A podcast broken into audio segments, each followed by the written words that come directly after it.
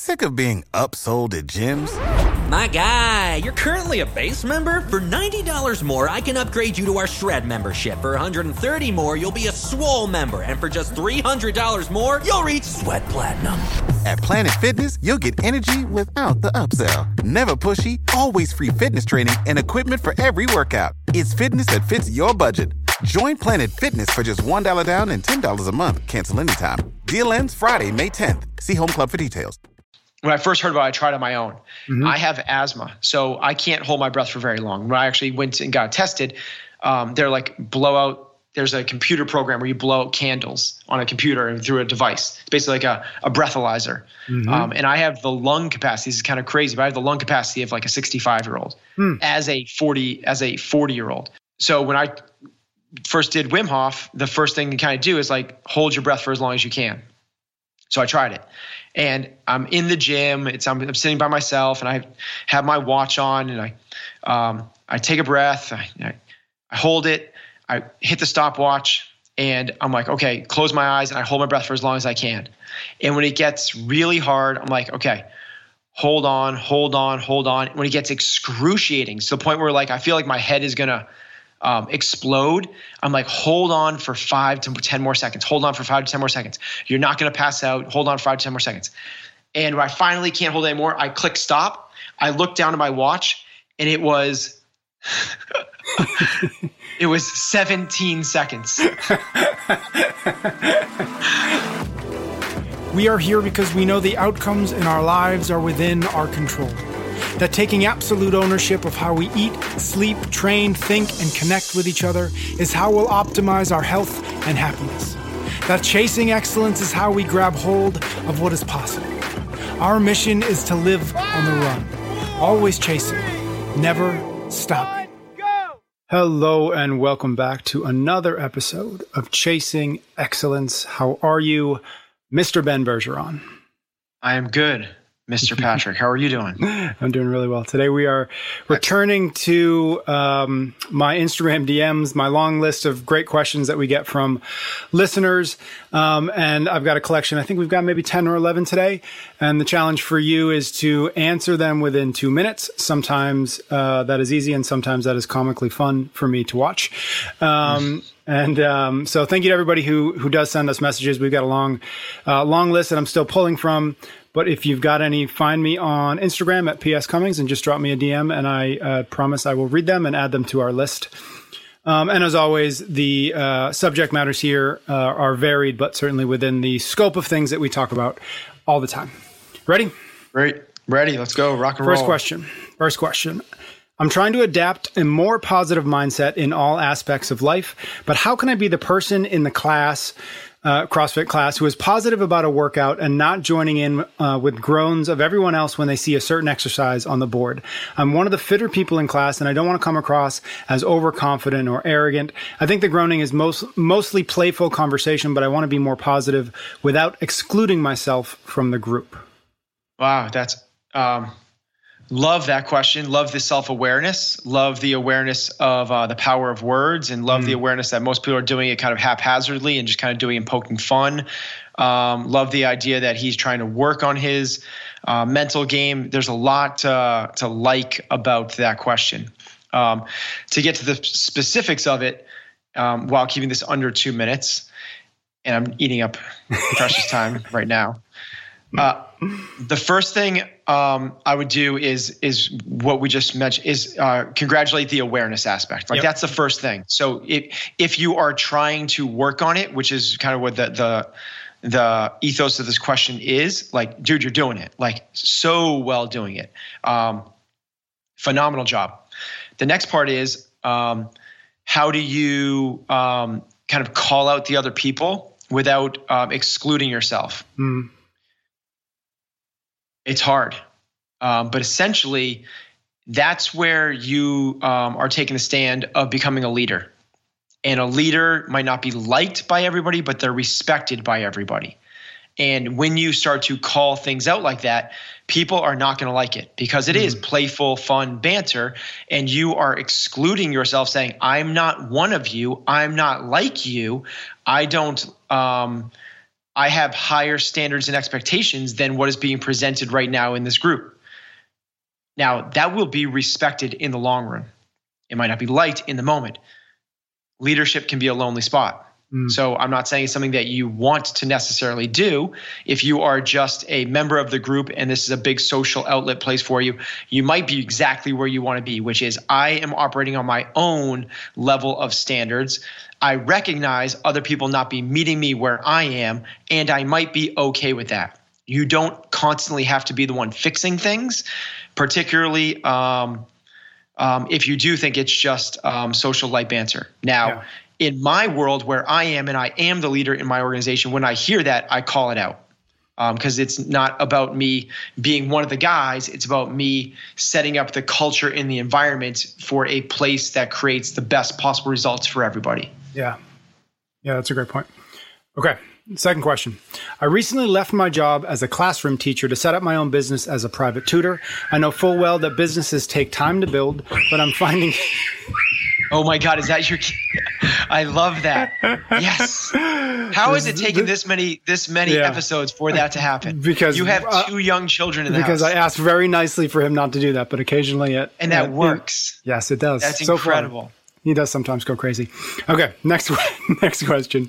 I, I recently left my job as a classroom teacher to set up my own business as a private tutor. I know full well that businesses take time to build, but I'm finding it difficult to hold my nerve. Some days when I don't hit uh, the targets I need, I feel like I should just go back to the classroom. How do I get over or work through this worry?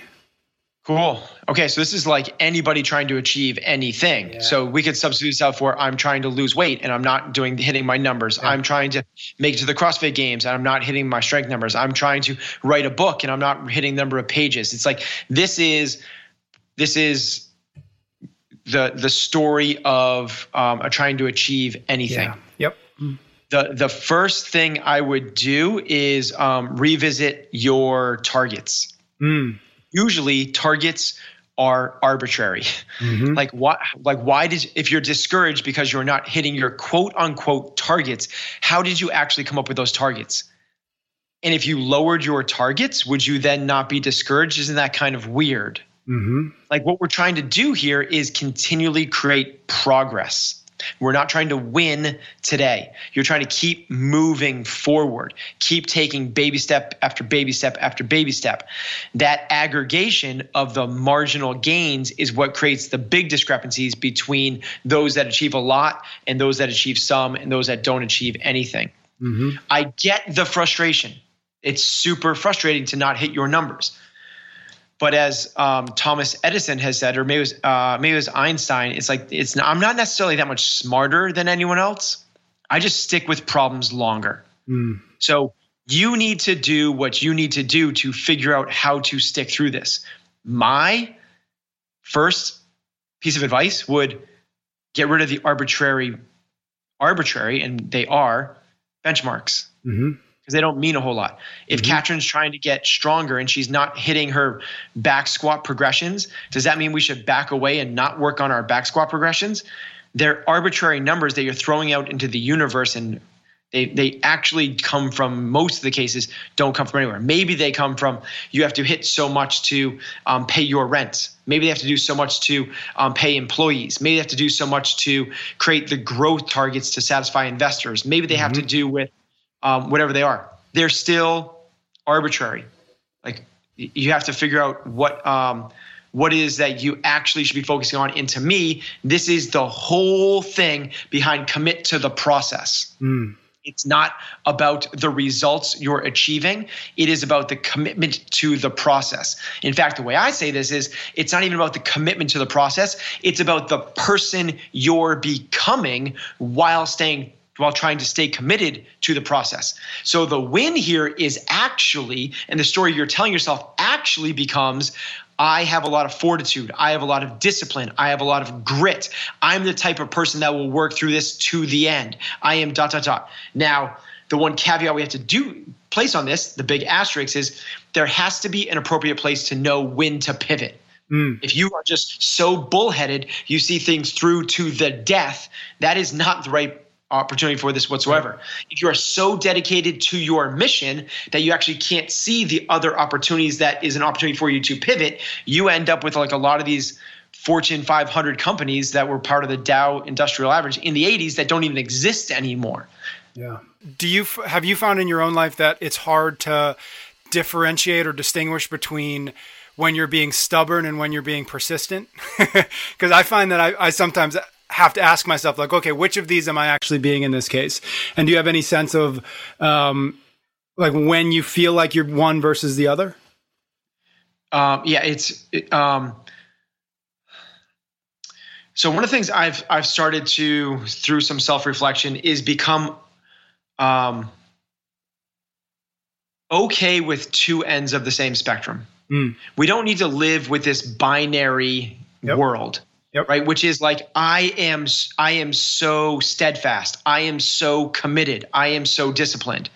Whereas the other opportunity side of that is like I am creative, I am nimble, I am quick to decide, I can pivot, I am flexible. Like you can be both things. It's not one or the other, and one's not better than the other. Mm. Uh, it's very much like um, I am trying to kick ass with my business and be a kick ass dad. Yep. You don't need to be just one or the other. And when you take away the polarity of these extremes and you go, just that um, story we're telling ourselves, that paradigm shift of it's not, I just need to be one, I can be the other. It's kind of like um, working out. Mm-hmm. I work out really, really, really hard. I think it's ridiculous when I hear people say, I have never quit a workout. Like, what are you talking about? You've never quit a workout. So either you've never done a really hard workout that like your body started to break down in, or you're so stubborn that you don't listen to your body when it's breaking down and stop. Yeah. Like I change workouts every single week in the middle of them. like I'm and I'm, I'm, it's not that I'm like aloof. It's not that yeah. I don't care. It's not that I'm not disciplined. I am very regimented and very disciplined and very committed. But I'm also going to listen to my body and be flexible and kind of adapt to the, the stimuluses that are being presented to me in real time. And I think it's just a matter of understanding those aspects. Mm. You don't need to be the most committed person in the world because if you are that, you're going to miss some other opportunities. Similar to that is you don't want to be the person that pivots at every turn. Right. You know, my 14, you know, my 16 year old son, um, and yep. not commit to anything. Yep. You you can be both things. Yeah, um, love that. Second follow up, uh, and then we'll move on. Um, you talked about not, um, or at least um, looking really closely at those those arbitrary targets, those arbitrary usually numbers, right? Um, and then you talked about kind of instead focusing on both the person you're becoming and the process that you're on. Would you then would you try or do you try to replace those kind of arbitrary outside of your control metrics with some kind of like internal or controllable metrics so that at least yeah. you know, okay, I am on track and I'm on track to things that I feel like are going to put me on the right, you know, in the right on the right path?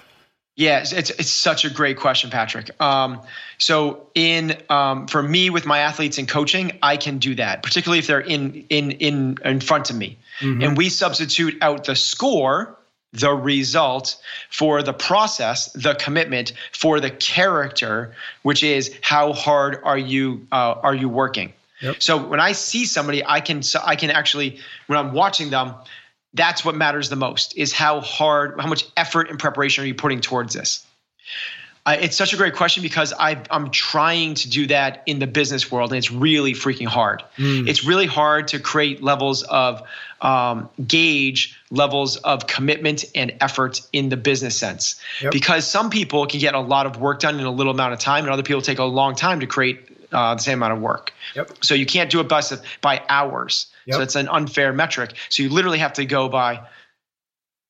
What you then have to do is you have to kind of like it's hard to go off of the um, the character and effort, and you have to swing towards the process. Mm. And that's where we kind of lay into um, a little bit more. So that's why people like. Uh, you know, great writers and um, Seth Godin and people. They're like, it's about the. Pro- it's like write one paragraph, one sentence a day. Jerry mm-hmm. Seinfeld, write one crappy joke a day. It's like it's all about the process. Mm. And in career world, in the business world, to me, that's the one that seems to make the most sense.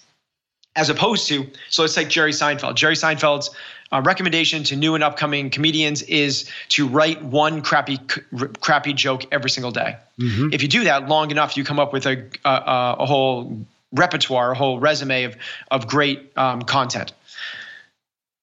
What you don't want to do is focus on the end state which is like I'm going to get on the Tonight Show, which yep. is I'm going to get um, five, 50,000 likes on this video. It that I'm going to get um, nine odd um, auditions with a network. Tell it's like you can't focus on those result type things. You got to focus just on the process, which is completely inside your control.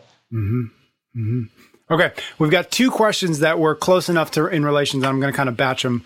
Um, cool. The first one is: Have you ever tried the Wim Hof breathing method?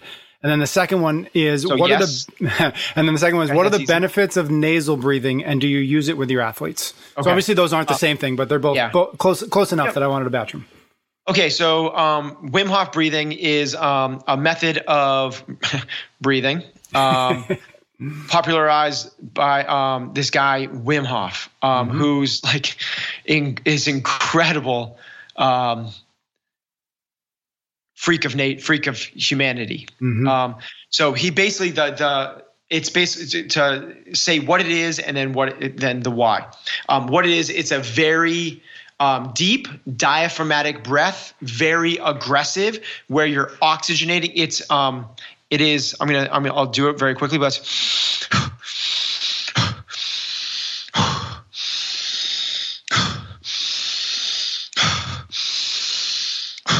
Where you're breathing in through your belly and your diaphragm, through mm-hmm. your lungs, and then up through your head. You're bringing, well, it's happening to me right now. Just literally those um, five to 10 breaths yeah. brings, they oxygenate your body. They bring so much oxygen in, you're getting a little bit of carbon dioxide out, and then more oxygen, a little CO2 out, and more oxygen in. Through that process of um, supra oxygenation, you, this is Wim Hof's claim, you can actually gain access to the autonomic nervous system, mm-hmm. which is essentially like the things that we didn't think you control your body temperature, your immune system, um, your um, adrenaline, your lots of your um, lots of things that we didn't think that just we thought like happened automatically, your heart rate and other stuff. Um, through that, you gain a lot of power. Um, you mm. can heal yourself. You can regulate your body temperature. Um, so he's been able to be injected with viruses in laboratories and under medical supervision. And through um, microscopes, they've seen his um, body go and attack these viruses. He's been put in ice tanks and he can actually control um, his own body temperature to certain actually even to certain limbs. The, the doctors say can you heat up your left hand? And he brings attention to his left hand. He can so you're like oh my god. So cool. He's a freak. He's a he's a mutant. He's not human. Mm-hmm. um, the cool part is um, this is very it's a very learnable skill that other people have been able to uh, replicate.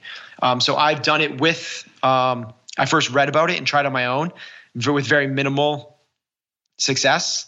Um, and then I um, did it with a Wim Hof coach. I've done it uh, a handful mm. of times with a Wim Hof coach, um, and um, it's it's crazy. So much so it's like um, you have these like uh, it, the, the, saying is you get high on your own mm-hmm. supply. You actually have these like you can. Some people can have these like little hallucinogenic um, yep. experiences. Um, I I certainly had a little bit of like an out of body experience. Um, your your hands and feet can um, incredibly um, they get incredibly tingly, and you kind of um, it's um, for all of the meditation and um, yoga practicing that I've ever done, it's basically meditation on steroids. Mm. It puts you into the deepest. So the, the another example to this, I'm you definitely butchering the two minutes, but this was two questions in one. Yep. I'm kind of yep. Um, the the coach that I worked with has done things like um, 10 day retreats, you know, where you don't talk to anybody, 10 day meditation retreats where you, there's silence. Um, and you know, in his words, in a 10 minutes of Wim Hof breathing, um, you get in a much deeper metabolic, uh, meditative state than you do in 10 days mm. of solitude meditation. Mm. It's um, it's pretty incredible. Um, I definitely recommend it uh, for everyone to try it and experience it. Um, I have done it with my athletes. Um, there's cool physical tests you can do that because you're so oxygenated, you can hold your breath for a longer, lot longer. You can actually perform better. It's fleeting though; it's not kind of holding onto it for a long time. It can give you better uh, respiratory um, control, um, but it's uh, it's definitely a um, worthwhile experience for sure. Here's the here's the first example. So um, when I first heard about it, I tried on my own.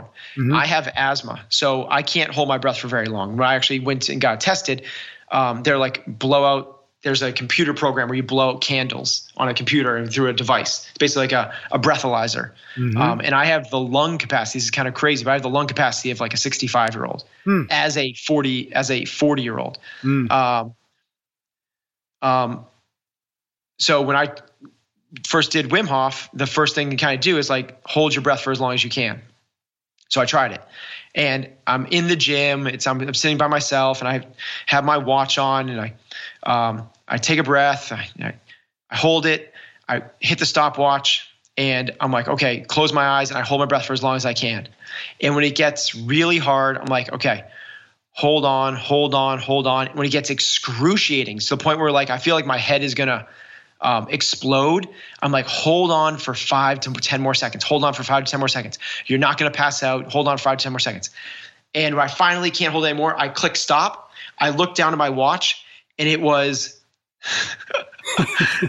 it was 17 seconds. so I was like very humbling, very very humbling. so I um, so I then go through one practice. I do a couple yep. cycles of Wim Hof breathing. You basically do that. And you do that for about 30 times.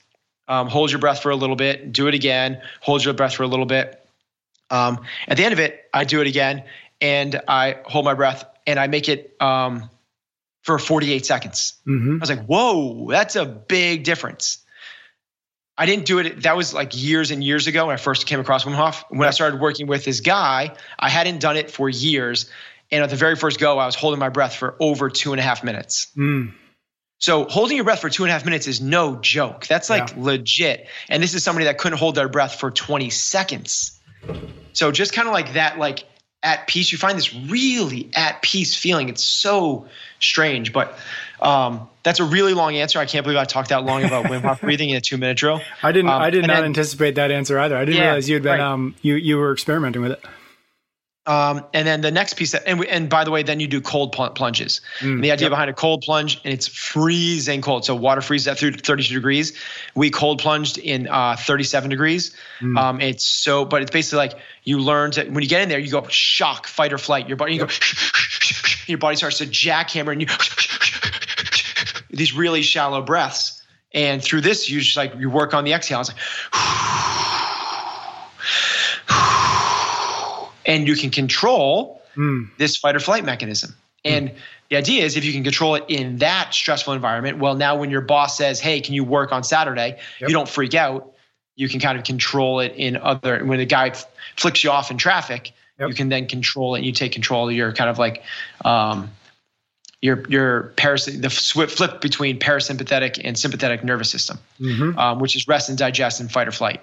Mm-hmm. Um, so next one is have nasal breathing, yep. um, and have I done with my athletes? I've been exposed to it. Um, I but I have not done it to the level I've done Wim Hof, and I have not done it with my athletes.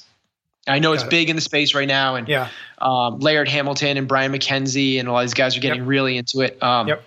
I've I've done a little bit of research into it, but not enough to kind of talk educatedly about it. Got it. Cool. Um, okay, next one. What's your take on the implementation of high skill gymnastics in a group class? CrossFit.com has things like L pull ups and strict kipping muscle ups and others. Where does that fall into the group class model focused on GPP? Yeah, um, love that question. Um, I don't think it falls into This is my own opinion, but I don't think it falls into it. Most of our members are not coming to us to look for um, elite levels of fitness. So think competitive CrossFit athlete, um, collegiate level athlete in another sport, um, Olympic level athlete or junior Olympics, or the third wave adaptations that is necessitated in the sport of CrossFit or gymnastics. So to me, those, and by the way, those are not high level skill gymnastics in terms mm-hmm. of gymnastics. They're high level for CrossFitters. Mm-hmm. Um, even said that, I think you're much better off. Most members are going to be coming to you two and a half times a week. Mm-hmm. That's the average. Now, I know that sounds weird. When we track this, I mean, we have very dedicated members. The average, it just we, we see a lot of our members four and five and six times a week. So it feels yep. like everyone comes out of yep. the normal person is coming about 2.78% times, times yeah. a week. Yep. So if you're going to use up one of those hours based on how to teach somebody a kipping handstand push up, I think you're doing them a disservice. I think you'd be doing much better job teaching them the proper mechanics of how to pick something off the ground, aka deadlift, how to get up off the toilet, aka squat, or how to put something above their head, aka press, and then working them through something that's going to cause some sort of um, physiological response from a um, strength slash um, um cardiovascular um, stimulus, aka teach them how to move and have them work out. Yeah. Next one. I've heard you guys talk about how Monster and Red Bull are bad. I've noticed a lot of CrossFitters drinking Bang energy drinks, claiming they're better because of uh, the creatine and aminos. What's your take? Okay. Um, so I do think this is so funny.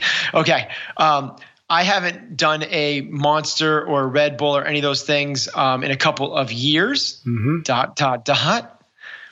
Um, this summer, I probably had uh, seven monsters uh, throughout the summer yep. for whatever mm-hmm. weird reason. Um, so, I mean, that's across a couple months. I had seven yep. of those, maybe like once at one every two weeks. And strangely enough, I had one today. So, um, and strangely enough, this is gonna sound like I'm an energy drink addict, but really, I've had you know probably um, eight of these in the last uh, two and a half, three months, maybe.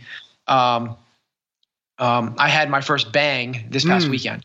That's funny. Um, so what bang one. is? Yeah, bang. It's it's a calf. It's an energy drink. Yep. Um, and it has creatine. It has amino acids in it, so you could say it's better than that. I think the reason it's better though is because to me it doesn't have quite as many of the um, we'll call them um, chemical artificial additives yep. that a Monster or a um, Red Bull or something like that might have.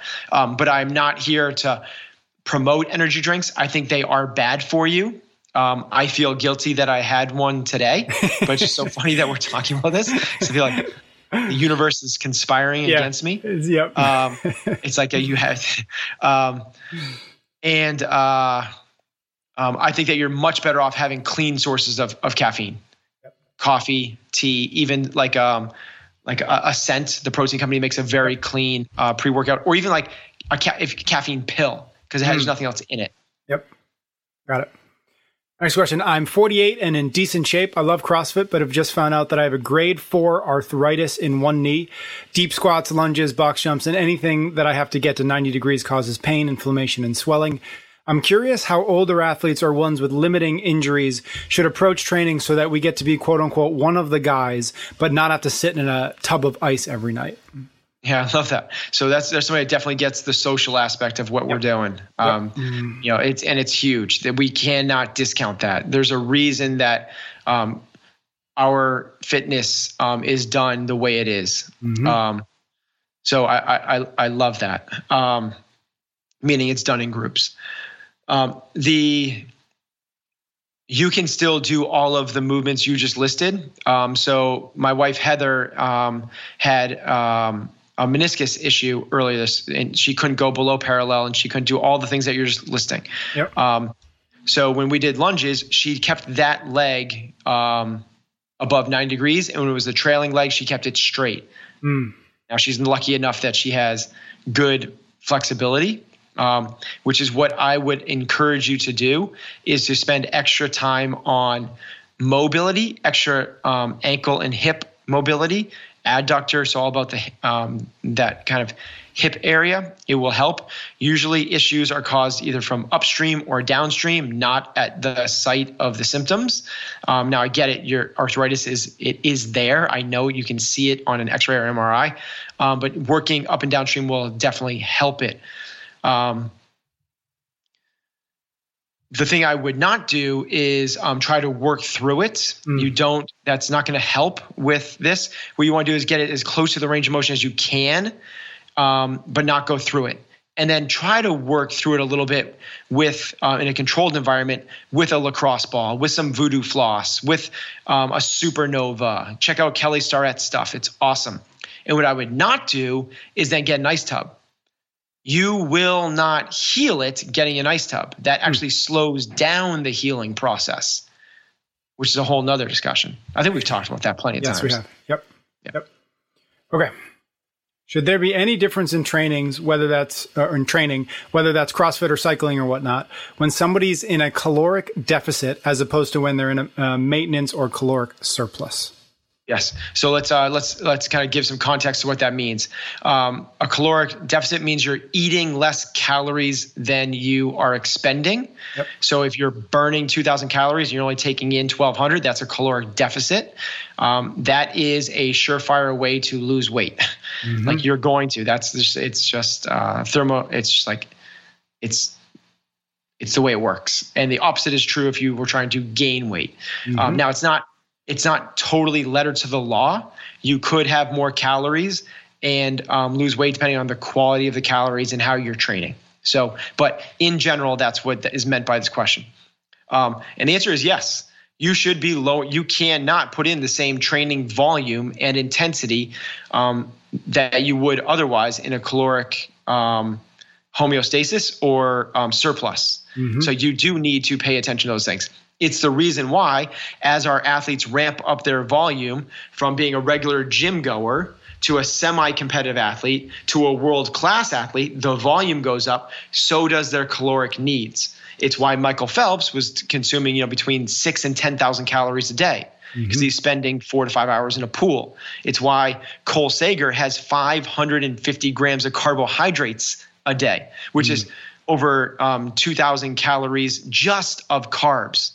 So you add in the proteins and the fats, and the dude's eating, you know, five, six thousand calories. It's like you, as you train at that volume and that intensity, you need to fuel the engine. If you don't, you will break down. Got it. What qualities or characteristics makes somebody coachable, and how do you successfully develop coachable athletes? Two things: um, humility and a growth mindset. Mm. So you have to you have to realize that you don't have all the answers so to be a coachable athlete, and this is by the way, whether it's a coachable athlete or coachable in business, or you have to see feedback as the shortcut to betterment, mm-hmm. not as criticism. Big, big key point there. When you, um, if you, if you see feedback as criticism, you have an ego problem. That's what it is. Your ego is getting in the way. If you see feedback as an opportunity and um, for betterment, quote unquote advice, you're set up to go. You are mm. quote unquote coachable. The next one is um, the growth mindset. And that's what sets up, that's kind of like the, the foundation for the humility aspect of this. If you believe that your ability is fixed, which a lot of people do, I'm not good at school, I'm just not coordinated, um, I'm not good at math, um, she's an you know she's an artist. I'm not just good with I'm not good with music.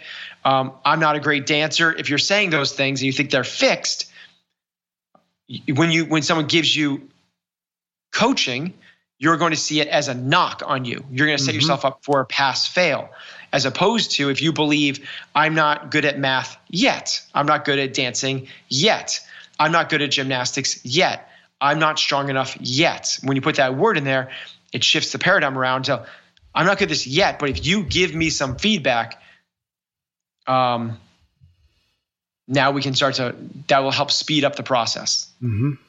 Was there a second piece to that question? Yeah, I was just going to say, um, how do you successfully develop coachable athletes? Oh. So my, my question there is, is, do you do that, or do you just simply find those with the humility and the growth mindset, and then no, you coach it? Yeah, you, mm. you, first is you bring awareness to it. You can actually yep. call it out. Um, you know, it the first step in most changes is awareness, um, but then it also has a lot to do with the way that you talk to people. Um, and we've talked about this on the podcast. It's like the way that I am so aware of this with the way I talk with my kids. Mm. Like it's so at the forefront of my mind every time I um, talk about them. And if I catch myself saying something that's going to um, that is um, in line with would be instilling a fixed mindset, I correct it. Mm. So it's because it's hard. If yep. you go like like um like my daughter Harley is really strong. Yep. So like wow Harley, you did wow you're so strong her identity is going to be t- tied into being strong. Yeah. Wow, Harley, you're really pretty. Like those are fixed things, as opposed to like in saying strong. Like wow, Harley, you worked really hard to move that thing. Wow, you worked. You put a lot of effort into those things. Working hard and effort are malleable. They're plastic. You can change yeah. them, and that's a that's a growth mindset. Um, and trying really hard not to reward um, results, but effort and commitment in the process. Got it. Next so in our in our in our in our affiliate, we talk about this with our coaches. If mm. somebody does great on a workout, don't go, "Whoa, dude, you are fit." Yep. No, no, no. Whoa, dude, you crushed that workout. You worked your ass off. Awesome. And here's another one. I used it today. Uh, my favorite is we had a, I had an athlete in class today that was his first time he's ever taken a class. We were on a rower and I was working with on some rowing technique. Um, he changed. I gave him a cue or two, and he changed it. And mm. my feedback, what I literally said to him, and I say this all the time early in the learning process, always, always, always. I said it three times in a row to him. I was like, "Whoa, you are so coachable." Mm. And then at the end, and then again, it was like, um, as I walked away, I was like, "Love working with coachable athletes." Mm-hmm. At the end of class, I was like, "Dude, it's so cool to be able to work with a coachable athlete like you." Yep. Like you reinforce it. This is what yeah. we're looking for here. Yeah. Whereas if, instead he walked in and he got on the rower and I was like, whoa, you're um, like we, we got a lot to work on here, or like, whoa, even the other side, you're a great rower. Like, what are you what are you rewarding there? Yep.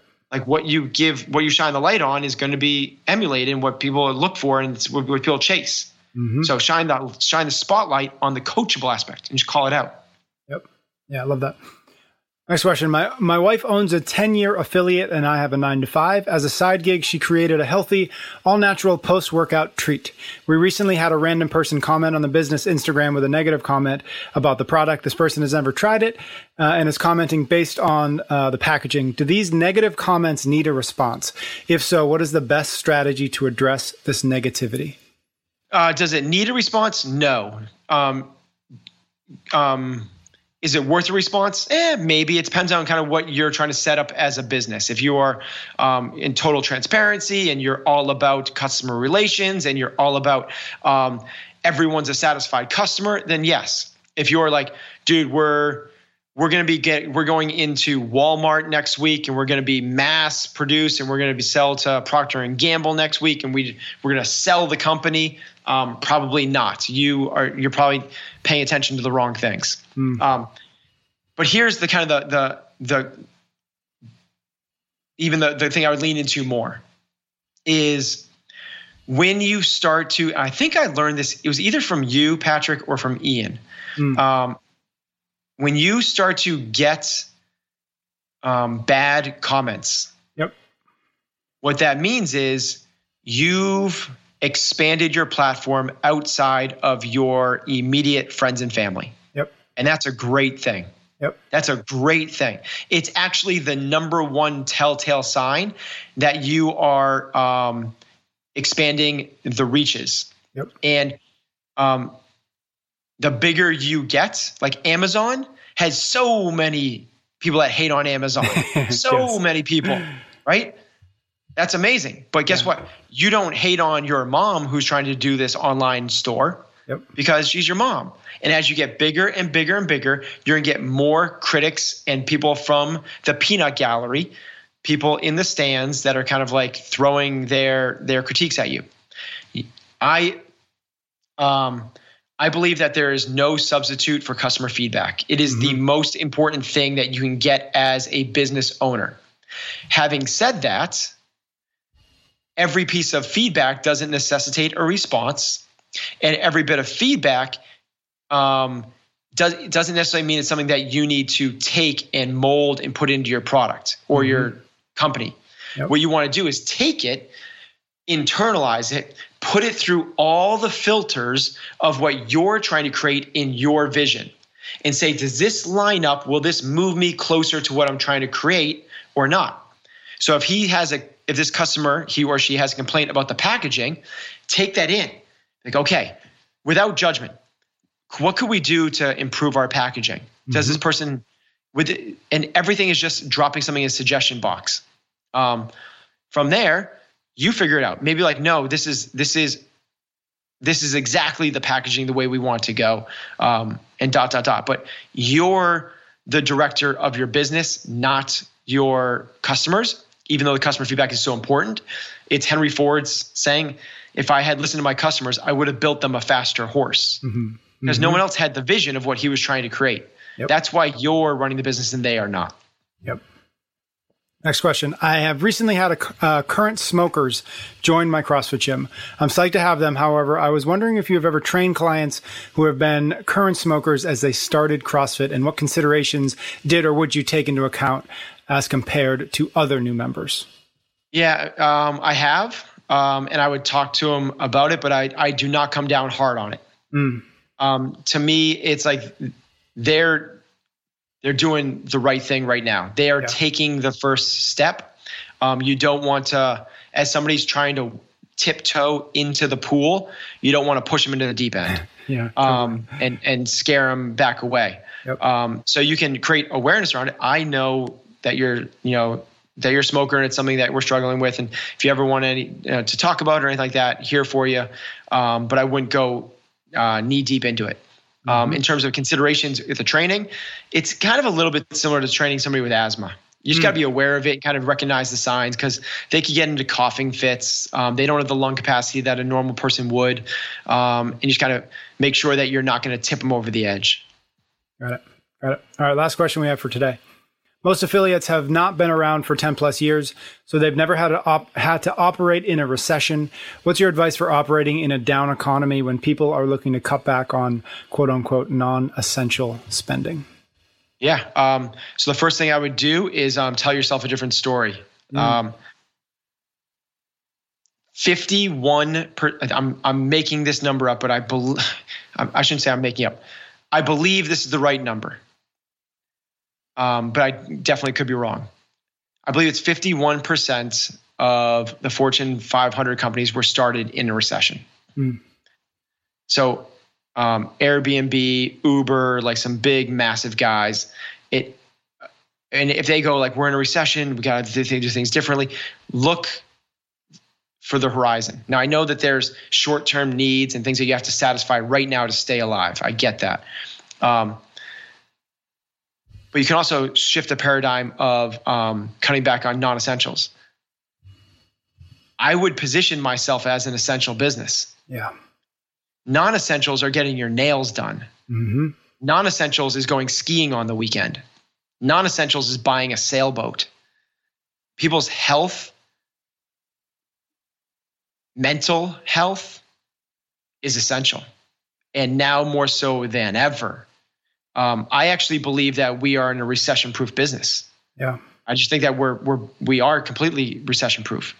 Now, if you want to talk about things that you could navigate in that, um, I certainly would not be completely fiscally irresponsible and just go, we're going to keep spending the same. We're going to keep everything yeah. payroll the same. We're going to keep um, employment the same. We're going to keep um, our uh, our operational expenses the same. We're still going to do the massive addition. We're still going to renovate the bathrooms.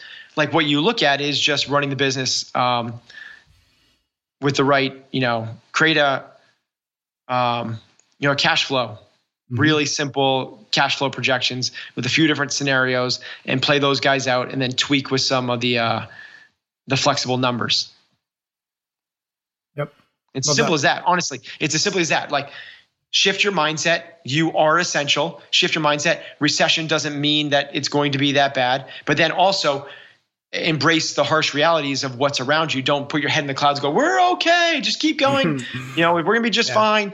Um, make the hard decisions um, that are needed right now to survive through this thing. Got it.